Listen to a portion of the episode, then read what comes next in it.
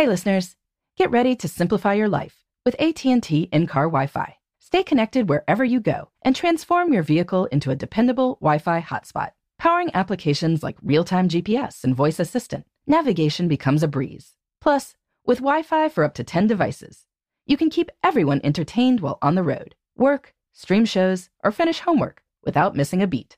Discover the convenience for yourself and see if you're eligible for a free trial at att.com slash in-car Wi-Fi. Always pay careful attention to the road and don't drive distracted.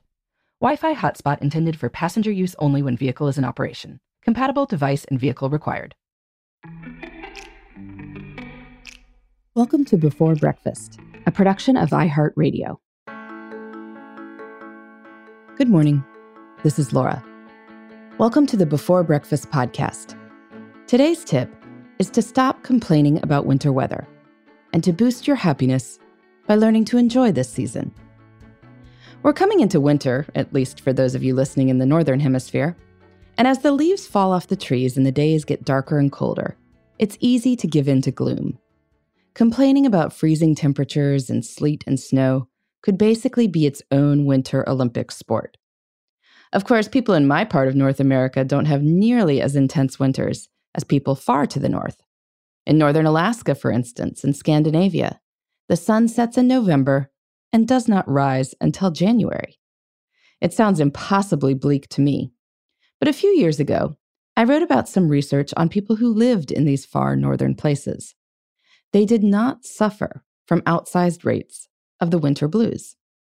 Instead, people who chose to live in these places also chose to have a different mindset about winter.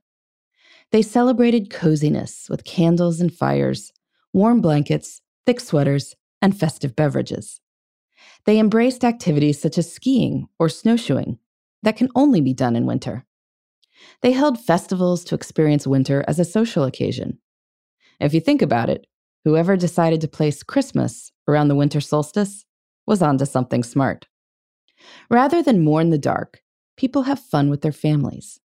People in northern climates made sure to get outside during the middle of the day, when even polar night features a little of what looks like dawn and dusk on the horizon. As the saying goes, there's no bad weather, only bad clothing. Now, I'll admit that I find this idea challenging. But since writing that article, which was called The Norwegian Secret to Enjoying a Long Winter, I've tried to take some of my discoveries to heart. I'm naturally cheap, but I decided to buy really good winter running gear. In my Polartec pants, windproof and water resistant jacket, mittens, and such, I can run outside on a few more days than I would, and I almost always feel better running outside than I do on the treadmill.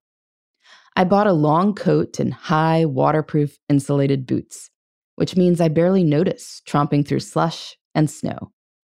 With this equipment to protect me, I set a goal last year to get outside for at least 20 minutes a day. Some days that happened in zero degree temperatures, but I can count the days I missed on one hand. I also made a winter fun list to give myself things to look forward to. Now, I will admit that some of this winter fun involved escaping winter. I went to California and I went to Florida, and I enjoyed both trips a lot. There's nothing quite like running on the beach when you know the folks back home are dealing with a polar vortex. But in general, I do think it's possible to love winter and part of that is just telling yourself that you will love winter. When someone complains about the snow, say something positive. Take a look at the intricate icicles or the fragile glow of the sunset colors against bare trees. Beauty is all around if we care to see it. It might be a more demanding beauty than that of a June rose garden, but it is beauty all the same. Do you love winter? You can let me know at Before Breakfast Podcast at iHeartMedia.com. In the meantime, this is Laura. Thanks for listening, and here's to making the most of our time.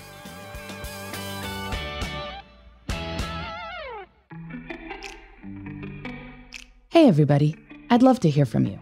You can send me your tips, your questions, or anything else. Just connect with me on Twitter, Facebook, and Instagram at Before Breakfast Pod. That's B E, the number four, then breakfast, P O D. You can also shoot me an email at beforebreakfastpodcast at iheartmedia.com. That before breakfast is spelled out with all the letters. Thanks so much. I look forward to staying in touch.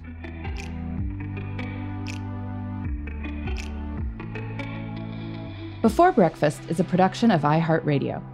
For more podcasts from iHeartRadio, visit the iHeartRadio app, Apple Podcasts, or wherever you listen to your favorite shows.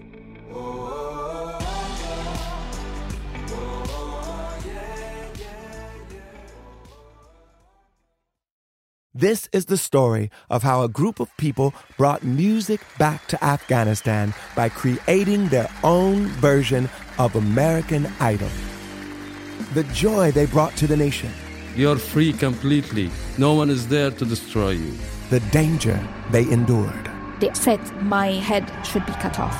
I'm John Legend. Listen to Afghan Star starting May 15th on the iHeartRadio app, Apple Podcasts, or wherever you get your podcasts.